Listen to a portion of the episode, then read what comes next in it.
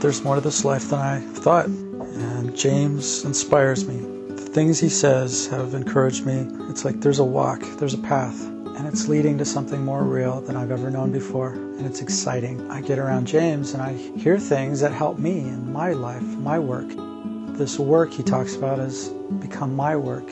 I am excited about the possibility that other people could be affected, other people could be inspired to work on themselves, to grow, to, to realize there's more to this life. Because we have covered a work perspective and a work teaching from a number of different points of view a work room, work shoes. We've looked at this work as kind of like a mountain, or part of this work is kind of like a mountain with like four faces. And we've looked at one face this way, and then the north face, and the south face, and face, and the east face, and the west face. And each face is different. But because we've looked at that, we've seen different sides of the same issue. Now I'd like to wrap that up and pull those things together, hopefully, so that we can have more of an understanding of what it's like for someone to approach this same mountain from a different face than we are approaching it. How we can recognize this same mountain when we approach it from a different face than we're now approaching it. We've been looking at the practical application of this work. Inner stop is one of the things I'd like to talk about this morning. It's a work phrase that means stopping impressions from taking a negative form inside of you. This is obviously something that happens internally, although we there is an exercise in the work where you stop and you actually stop externally as well. Someone says stop and you basically freeze your body, you freeze your movements. But a lot of people do that, but they don't make inner stop. they don't stop inside with whatever it was they were thinking, whatever it was they were feeling, whatever it was they were sensing, and they don't they don't make that stop. So I have found the exercise to be not as productive as other things. Now, I'm not saying the exercise isn't productive. I'm saying that for us, I have found that it is not as productive as other things that we're able to do. And this is part of seeing the same mountain from different sides. One group may be able to practice a stop exercise and get all kinds of benefit from it, whereas another group may not be able to practice that same exercise and get the same benefit from it. They may get benefit from it, but we have to determine what will benefit us, what will benefit our group. Where this work is difficult is, and where this whole podcasting idea is difficult, is that we can't really know what those people listening should be doing. We can't really know what exercise will be the most efficient, the most effective for them. Jess, you'll remember that when the uh, time that you and Jennifer both asked a question, and they were similar questions, but I had to answer them differently based on who you are, what type of person you are, what type of person she is, and, and where you are. In a sense, you know, I don't see how this work can be done without a group, honestly. I don't see how it can be done. Now, a group can be just another person who you're willing to allow into your life. And when I say allow into your life, I don't mean allow to come by and see you or write to you or call you on the phone or or talk to you about things or question you about things. I mean allow into your being, to allow someone to approach your holy of holies. And this is a, a, huge commitment for us because we don't trust anyone. We get married and we say we trust our, our spouse. But we don't trust our spouse. We have prenuptial agreements that prove that. We have divorce court that proves that. We have um, attorneys that prove that. We have private investigators who go and prove that we don't trust our spouse. We have our own doubting eyes that prove that we don't trust. Because we are not one, we can't trust another person. Because we don't know ourselves, we can't trust another person if we do trust another person, it's just a matter of time before we don't trust that person because if we take ourselves as one, we're going to take them as one. If we take them as one, when they are incongruent or inconsistent, then we're going to be shattered. And then our trust will be shattered if it's based on the idea of unity in that person or unity in ourselves. Seeing a person that you don't like and allowing negative impressions to fall on you, accepting and identifying with those negative impressions this is what I mean. This is the time to make inner stop. Inner stop is useless if you're just sitting around having a great time with somebody. Inner stop is only necessary when it's necessary. And it's necessary when we are allowing negative impressions to fall on places inside of us.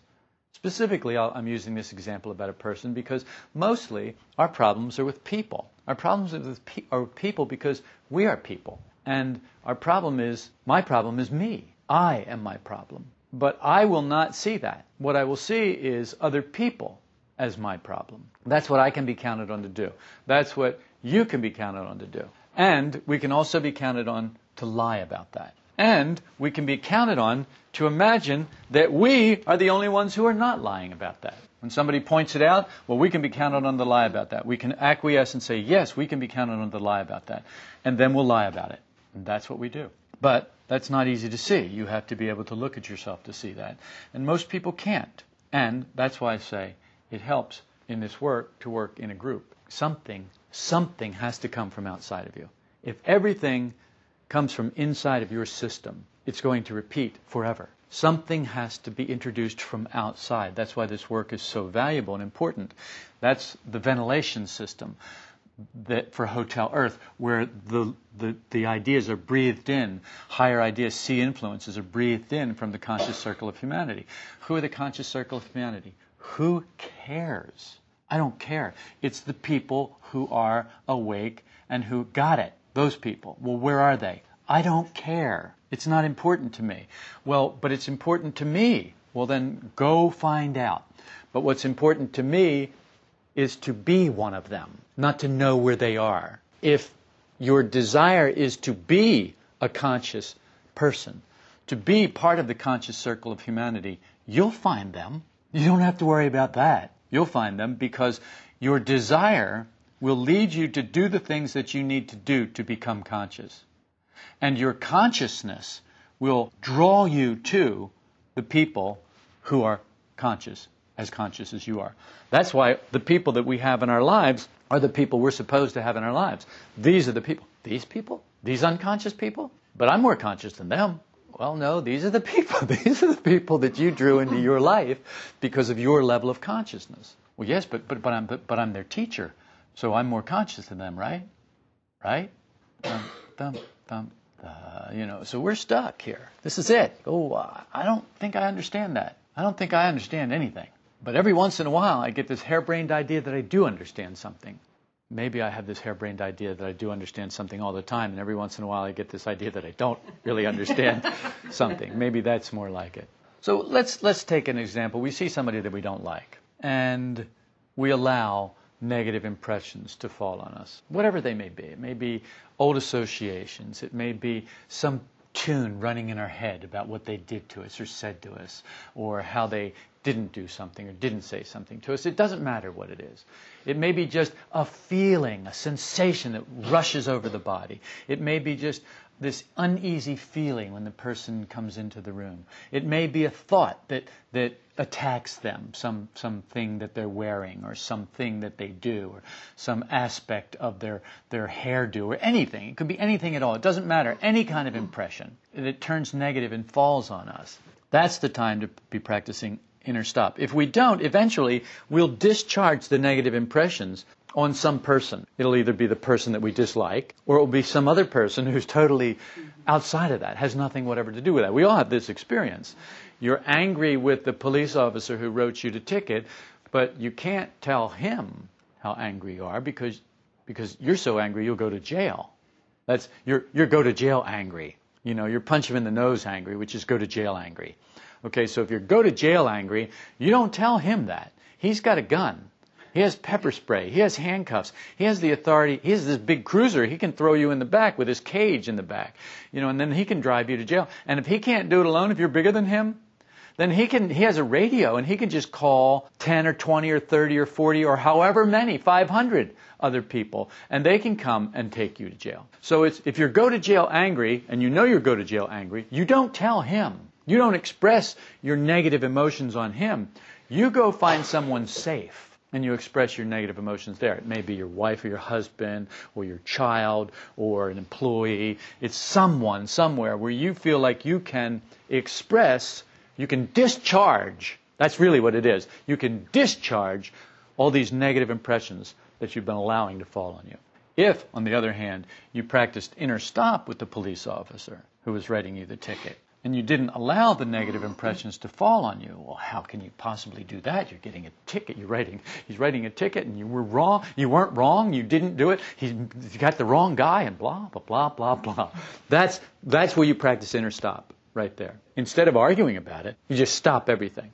So inner stop is just stopping everything. It's not arguing. It's not. It's not even really bringing the work ideas up and presenting them or filtering the incoming impressions through them. It's just stop. You're at a point where the best you can do is stop. Dislike is nourished by its food, and its food is our continual reception of unpleasant ideas about the person.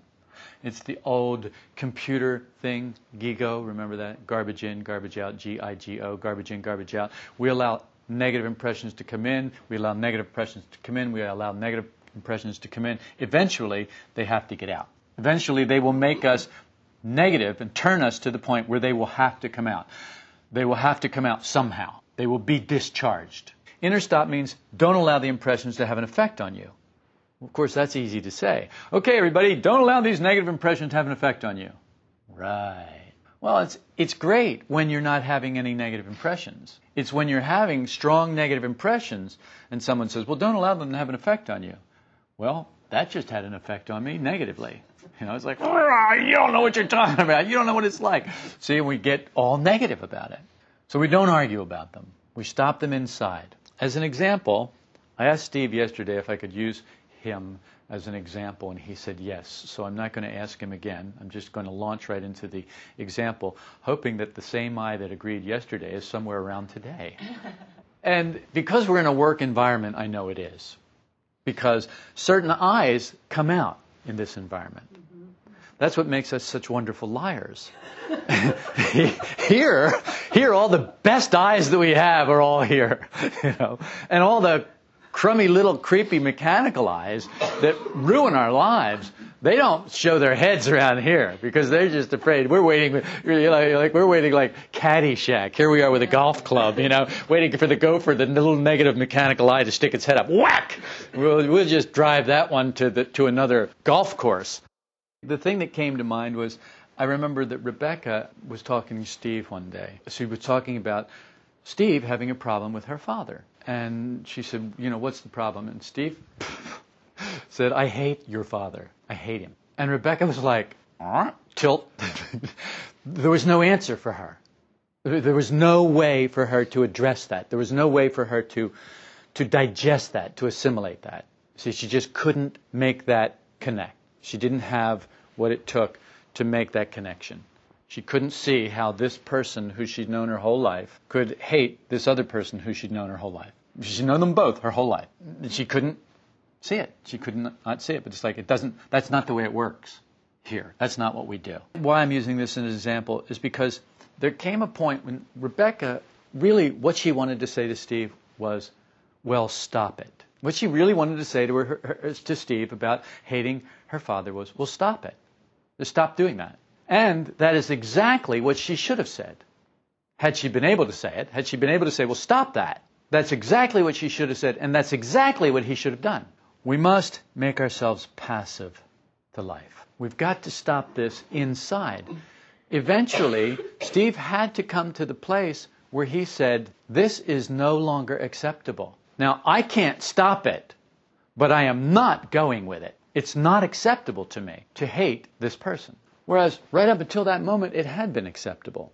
But at that moment, he stopped it. Do you see the difference? He may not have stopped hating but in that moment, he said, This is not acceptable. That's when he stopped it. Then the house of cards has to come down because then the line has been drawn. Then the stake has been pounded into the ground. The chisel has chipped at the stone. Something has happened there. It may not be big, but something has happened. And that is the beginning.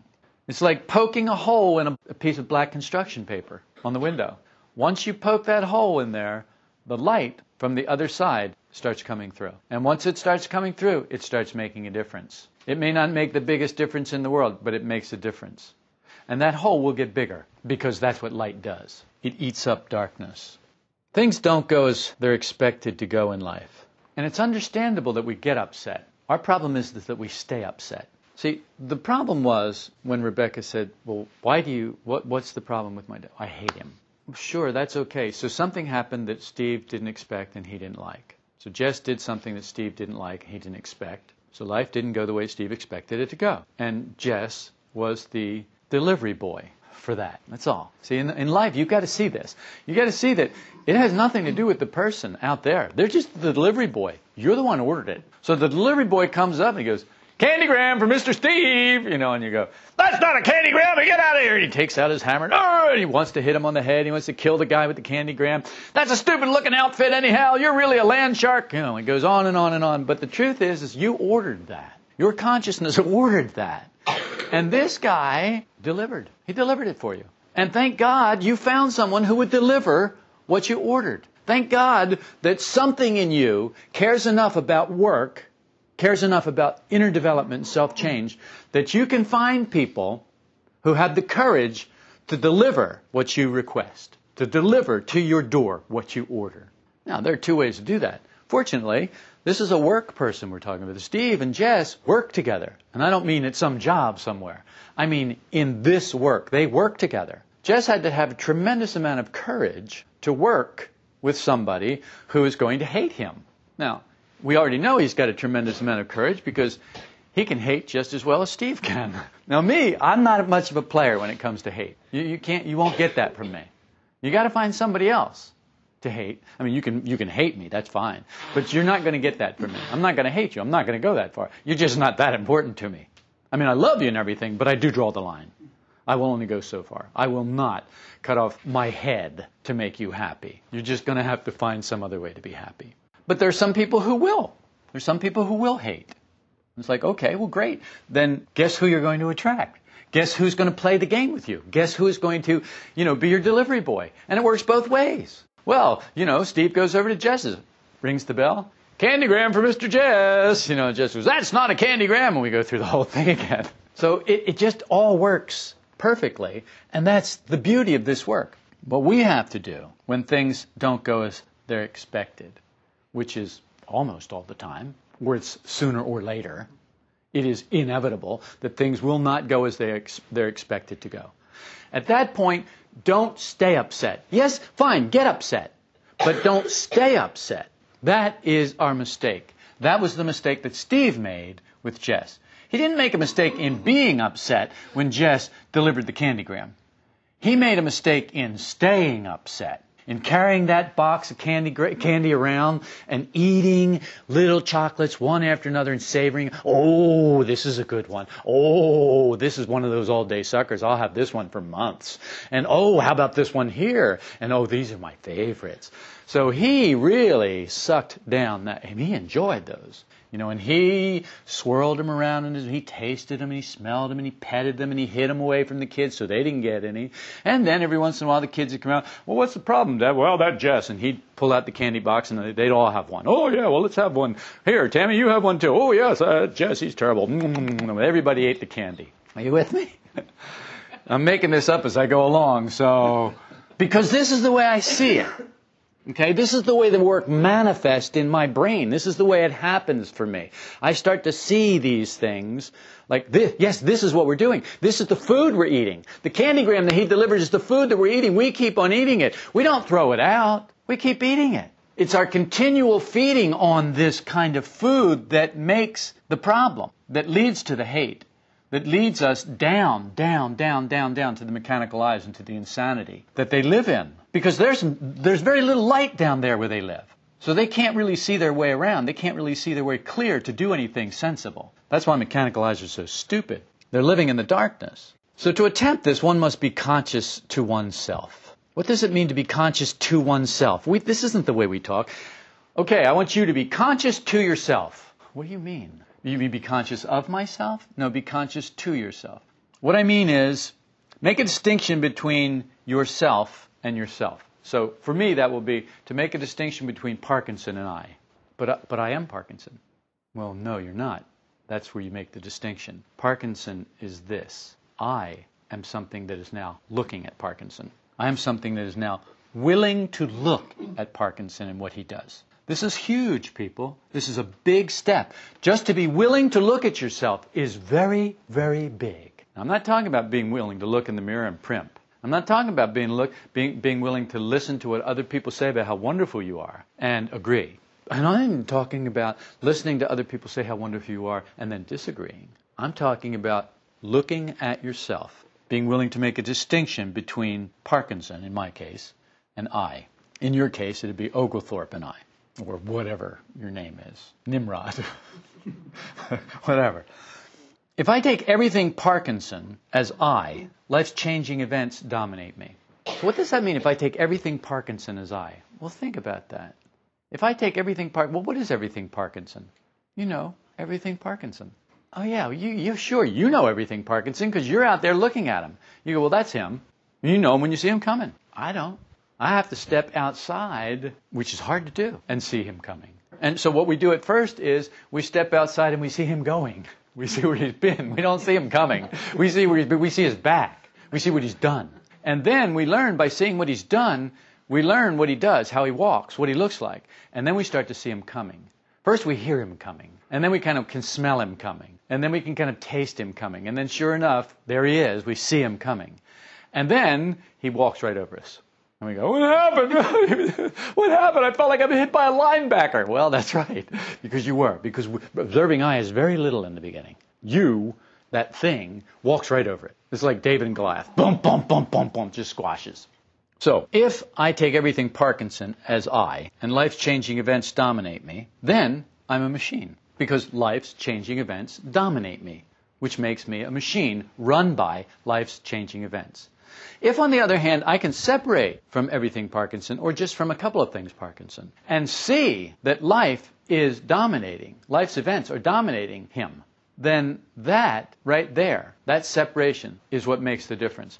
I can't stop life's events from dominating him. I can't stop that linebacker from walking over me, but I have seen it and I have not been it. That is the shoehorn of this work. That's how you get your shoes on. That's how you get your work shoes on with a shoehorn because they don't fit at first. Because my feet are too big. how will you protect this small child that is the work? Protect it from life so that it may develop. This becomes our question. This little observing I that wants to, you know, looking at this linebacker bearing down on him. You may as well be standing on train tracks. Oh, I see the light. No, that's the train. You know, it's the train, train. Run away, it's the train. But you can't run away. You have to stand and observe as that train bears down on you and runs over you. But that's okay. It's easy to say, isn't it? I must protect the work. From what? From Parkinson. I have to protect the work from Parkinson. Well, but you just said, how do you protect the work from life? Well, who do you think life is? Parkinson is life. Okay, well, let's put it this way. Let's say I've got a hammer, and let's say that I take the hammer and I smack this window, and the window breaks. What broke the window? That's a question. You. Parkinson. Well, the hammer did. The hammer broke the window.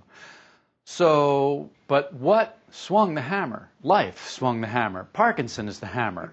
Life is swinging the hammer. The hammer doesn't have anything to do with it. It's life that's swinging the hammer. Parkinson doesn't have anything to do with it. Because he's a machine, life is using the machine to smash the windows. See, things happen that we don't expect. What? Broken windows. Broken everything. Look at life. It's broken, people, just in case you hadn't noticed. It's not going the way we expected it to go. Who expected this big war in Iraq to kill so many thousands of people? Well, somebody did, probably. But somebody else didn't. And then what they did expect about that didn't go the way they expected it. So nothing goes the way we expect it all the time. So eventually it doesn't go the way we expect it. To do this, I must separate from Parkinson, which is the mechanical personality. The work cannot be added to Parkinson. I have to separate from Parkinson. The work cannot be added to Parkinson. We cannot open up Parkinson's head, pour in the work, and then have Parkinson be healed. It doesn't work that way. That's not what this is about. This is what every other self help thing that I've ever seen is about. It's about fixing Parkinson. Parkinson, according to this work, can't be fixed. There isn't any fixing Parkinson. What you have to do is separate from him. And when you do that, something new is born. And that something new then needs to be protected from Parkinson until it can develop and stand on its own so that Parkinson can't kill it. Now, what is Parkinson? It's just the hammer. It's no big deal, nothing to get identified with. It's the hammer of life. Well, the hammer will break eggs. Why? Because that's what hammers do when they meet eggs. The hammer will break windows. Why? Because that's what hammers do when they break windows. Doesn't mean the hammer's bad. Doesn't mean anything other than that's a hammer. This all, hopefully, will make sense by the time I'm done. It should be beginning to make sense now. But remember, this is about wrapping all this up together. And I've got to hurry because it's almost the end of the year here. we like to start the new year with all this wrapped up. So we start with Parkinson. See Parkinson. Become different from Parkinson. Then a place is made inside for the work. Parkinson will never understand this work. Parkinson will ruin this work. What we don't realize, or what we do realize, and this is what causes people to put the brakes on around this work, is they sense. It doesn't consciously dawn on them, but they sense deep inside of themselves that this work will ruin Parkinson. They sense that and the brakes are on. It's like, no, because they like Parkinson or whatever, you, Oglethorpe, whatever your name is. So we start with seeing Parkinson, becoming different from Parkinson. Then a place is made inside for the work, and then Parkinson doesn't understand that, and then he'll try and ruin it. Our choice is to ruin the work or be ruined by the work. If our third force is life, it will direct Parkinson to ruin the work. I promise you. If your third force, if third force in you is life, it will direct you to ruin the work. And you will do it because you can't stop it any more than that hammer can stop going through that window when life is swinging it. If your third force is the work, it will ruin Parkinson or Oglethorpe or whatever you are. Life and Parkinson cannot be separated. The hammer cannot be separated from the hand that's holding it and swinging it because life does that. Life made that hammer. Life made that hammer in the in Life Hammer Factory. That is an acquired hammer. Life makes hammers all day long. Life makes thousands of hammers every second. Life is cranking hammers out. Well, but life is also killing hammers. Yes, but it's making more than it's killing. How do we know that? Look at the population of the earth. It's growing, not shrinking. So life is making more hammers than are being destroyed.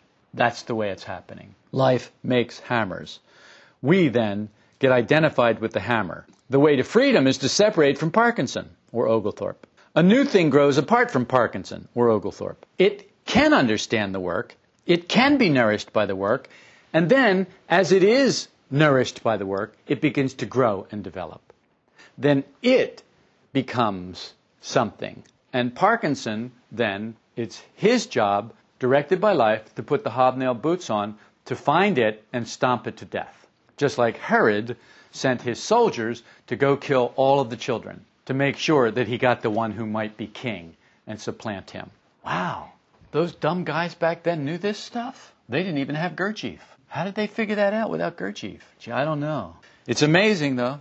Self observation is the seeing of Parkinson. Observing I doesn't identify with what it sees. Because I observe doesn't mean that I can change what I see any more than I, it means that by looking at the sun in the sky, I can change its surface temperature. But we still think that by looking at ourselves, we're going to be able to change ourselves. But you have to get this into your head. No, you cannot. You cannot change yourself by looking at yourself. This is not what we're doing. This is not some new self help thing. This is not some new self help guru's book, some new self help guru's technique. This is not that at all. This is something totally different from that. This comes from outside of that whole life system. That whole, you can help yourself, you can be successful, you can do seven figures in seven days, seven years, seven minutes, seven seconds, seven steps, whatever. Seven habits, whatever. This is not that. This is not anything like that. But it sounds like that, but it's not that. You can't change what it is. You can't change what you are. But by observing it, something new can be born and formed and develop. Your sense of I can then be shifted from Parkinson or Oglethorpe or whatever into that. And it is shifted into that. It migrates slowly into that. That's what happens.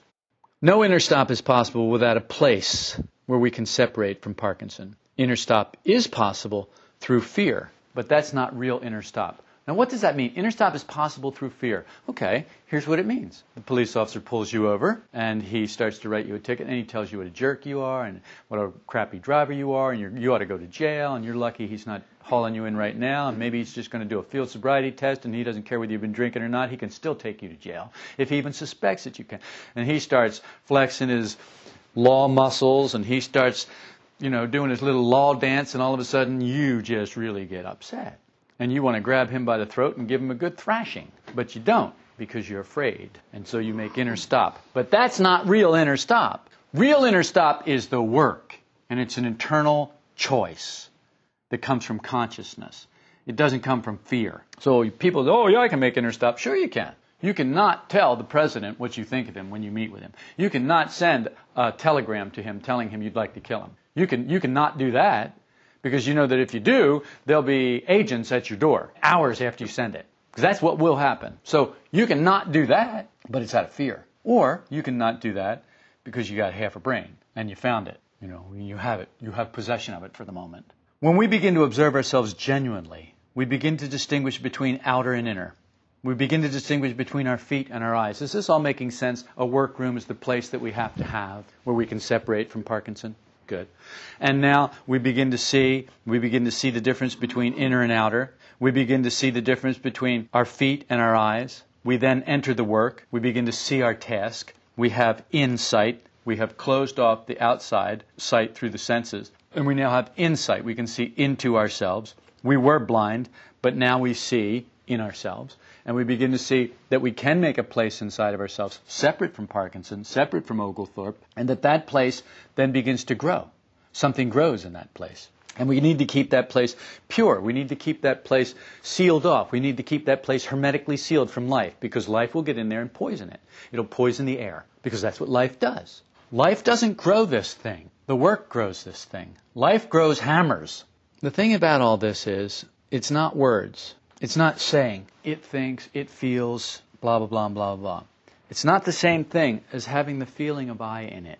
See, what I find in this work is what people do is they start to say. They don't say, well, I think this or I think that. They say, well, there's some I that thinks this. Well, it thinks this and it thinks that. But their feeling of I is still in that. They're lying. What we do best is we take the work and we put it in Parkinson, in Oglethorpe. We add it to him, and we end up lying about the work we say, it thinks this, it thinks that, but they're just words. Because we are not really observing. We're not really separated from it. We haven't really gotten into that little work room. We're just saying it. Why? Because that's the easy thing to do. That's what Parkinson or Oglethorpe always does. Self remembering draws our feeling of I out of the inner states. Real self remembering is a state of consciousness that lifts us our feeling of I, that lifts our feeling of I right out of the negative state.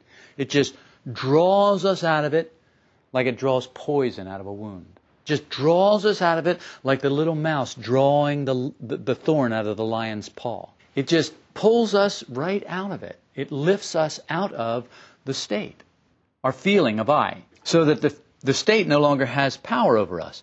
Identification is putting our feeling of I into what happens. Instead of saying, P is angry, we say, I am angry, or you made me angry is more accurate. We don't say, I'm angry, we say, you made me angry, which is even worse. Now we're that much more removed from actually being able to observe ourselves. So we're not even close to observing ourselves. At least when they say, I'm angry, at least you are acknowledging that you are angry. You're not blaming it on somebody else. You may be indirectly blaming it on somebody else, but it's a step that you could take towards self observation. It's not self observation. Any more than saying P is angry is self observation.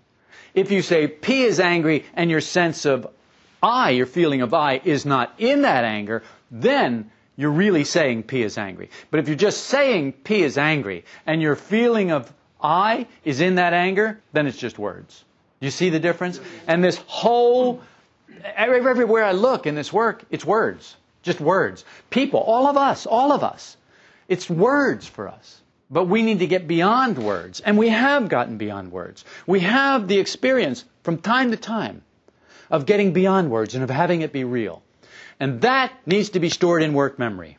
How does it get stored in work memory? Oh, it's stored in work memory. It doesn't get stored in work. You, we don't put it there. It's there. It's there because feeling put it there. Real emotion put it there. It embedded it into that. I think I've said all this before. Well, there you go. It's a wrap up. What I told you this was going to be. We're wrapping all this up for the end of the year. We begin to reach a stage where we see something start, but we don't go with it. We remove our feeling of I from the thought, from the feeling, from the mood. Why does it why why is it that Steve doesn't hate Jess? Rebecca asked Steve if he hates your dad. Do you hate my dad? No. Do you believe him? I believe that I. I believe that I. oh boy, how old are you? 17. 17. Oh man, you're ruined. That's what ruins people. You start to this work starts to ruin. It will ruin you. If you can run away, do it now. you know, really, if you can. I mean, so- somebody said to me the other day, "Oh, you would- you don't really mean that." Oh, yes, Curtis said that to me the other day. I said, "Look, if you can run away, do it now. If you can run, go. Save yourself. Run now. I can't. It's too late for me. The garbage disposal has already got me, and it's sucking me in. You know, chipper shredder. It's already got me. It's sucking me in. There's no way out for me. But save yourself. Let go of my hand. Stop listening to these podcasts. Stop listening to my voice. Don't read anything about the work. Save yourself now, if you can. Or better yet, go find a work group.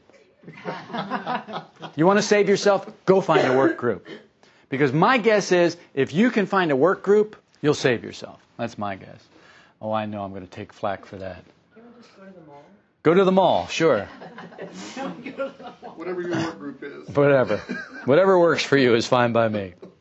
We may not yet stop the feeling, the thought, the mood, but we don't have to go with them. This is only for people who really work. This is not for people who imagine that they're working. This is not for 99 out of 100 people who listen to these podcasts, who read the books, who go to work groups. This is for the one out of a 100 who is actually working, not who's imagining that he's working. Now, those other 99, they may have worked and they may work again. But if you allow imagination to get in, it's like cancer. It eats up everything. It will eat up every good cell there is until it finally kills the host. This work is dangerous, I promise you that, because it's real. And anything real is dangerous. Toy guns are not dangerous. They can be, but they're not anywhere near as dangerous as real guns. And real guns that are loaded are even more dangerous. Now, real gun is dangerous. You go into a supermarket with a toy gun and you say, "Give me all your money." You know, somebody may you could, could be dangerous. You could go to jail for that. You go into a supermarket or a bank with a real gun and you point it, in, point it at somebody, even if it's not loaded, it could it could be more dangerous. If somebody recognizes that's not a real gun and they go, "Hello, that's not a real gun," you go, "Oh, just kidding." You know, but if somebody sees it's a real gun and they say, "Is that loaded?" and you go, "No, it's not loaded." Well, then get out of here. No, of course, that's not going to happen in America, but in some Latin American countries, it could happen. You know, in some places it could happen. Here it prob- probably can't happen because we're so violent.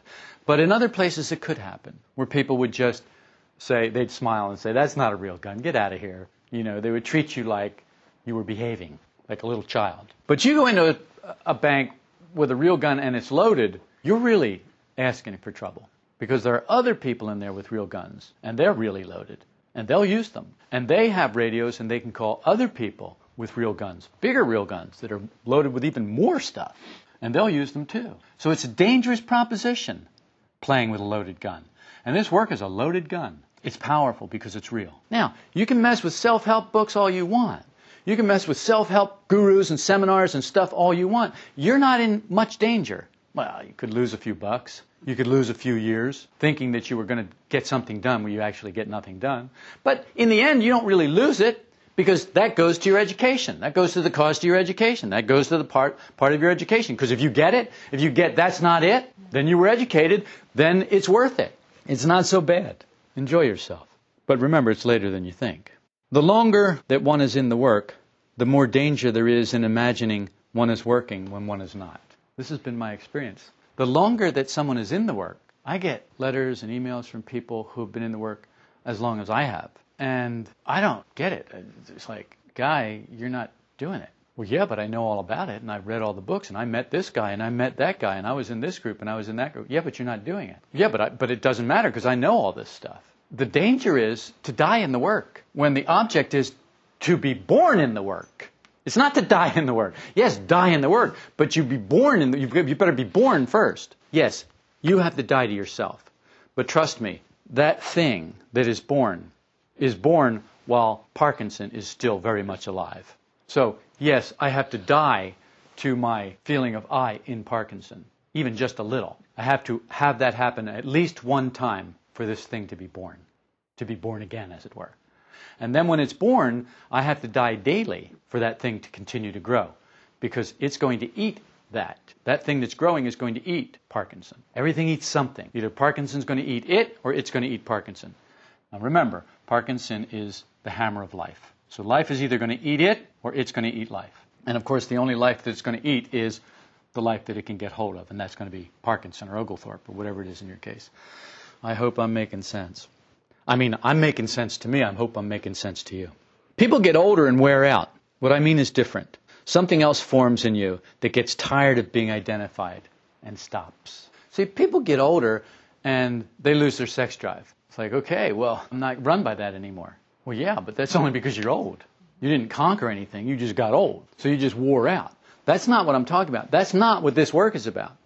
This work is about doing it, having something else form inside of you that gets tired of being identified and stops. It's not about wearing out and not having your sex drive anymore, wearing out and not having the urge to gamble anymore, wearing out and not having the urge to beat somebody's face in anymore. It's about having the urge and say and looking at that something has been formed in you that can see that and say, "No, I'm tired of that. I'm not going down that road."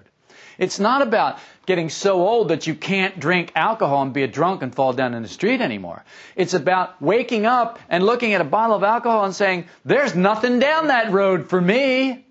Because I know where that leads and I don't want to go there. That's the difference that this work makes. That comes through work memory, which comes from self observation.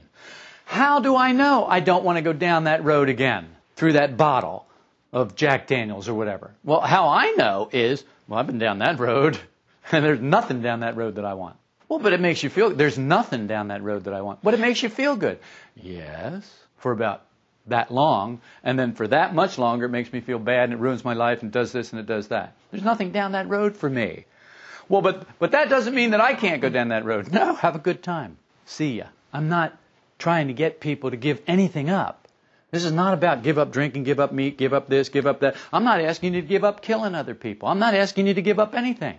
I'm asking you to observe Parkinson, or in your case, Oglethorpe. That's all I'm asking you to do. Then you decide what to do from there. It's up to you. It's not my job. You see the state approaching. You know you've been there before, and you don't go with it because you know where it leads. You see the hatred approaching. You've been there before, and you don't go with the little I's because you know where they're going to take you. And you have decided, this is unacceptable to me. I will not do this anymore. Well, I can't not do it. It's still unacceptable. So maybe I can't not do it, but I can stop right here and sit down in the middle of the road and cross my arms. No, it's not acceptable. That's inner stop. We don't identify with them as fully as once we did. The battle's not over. You just don't identify as fully as you once did. We're becoming sealed from their power. We're becoming separated from their power. That doesn't mean they don't have power over us. It means we're becoming separated, but we still need a clean work area. We still need to keep our boots on because we could lose a toe here. Later, we won't consent to them as we would not consent to taking poison, no matter how deliciously it had been prepared. Later in the work, we won't consent to them at all. But now is a struggle. Now we must practice inner stop. But later, we won't consent to them at all. No one could talk us into going with them any more than they could talk us into eating rat poison, even with parsley. You know, and you put it on a really nice plate with a French sauce and some parsley, and you have uh, the take-home chef serve it to you, or you have uh, Bam, whatever that guy is, serve it to you, or you have you know whoever serve it to you. You go, no, no, that's rat poison. No, no, it's not rat poison. Look at this. Look at the word presentation. This is beautiful. No, that's rat poison. I don't want any. You just won't go with it. No matter how deliciously, beautifully it's prepared and sold and presented. You won't go because you will know something from all of this inner stop. You will know something from all of this stuff that we're putting each other through. you will know this. You will know I can work. And when you know I can work, you got the world by the tail then. You have a handle on something, when you actually know you can work.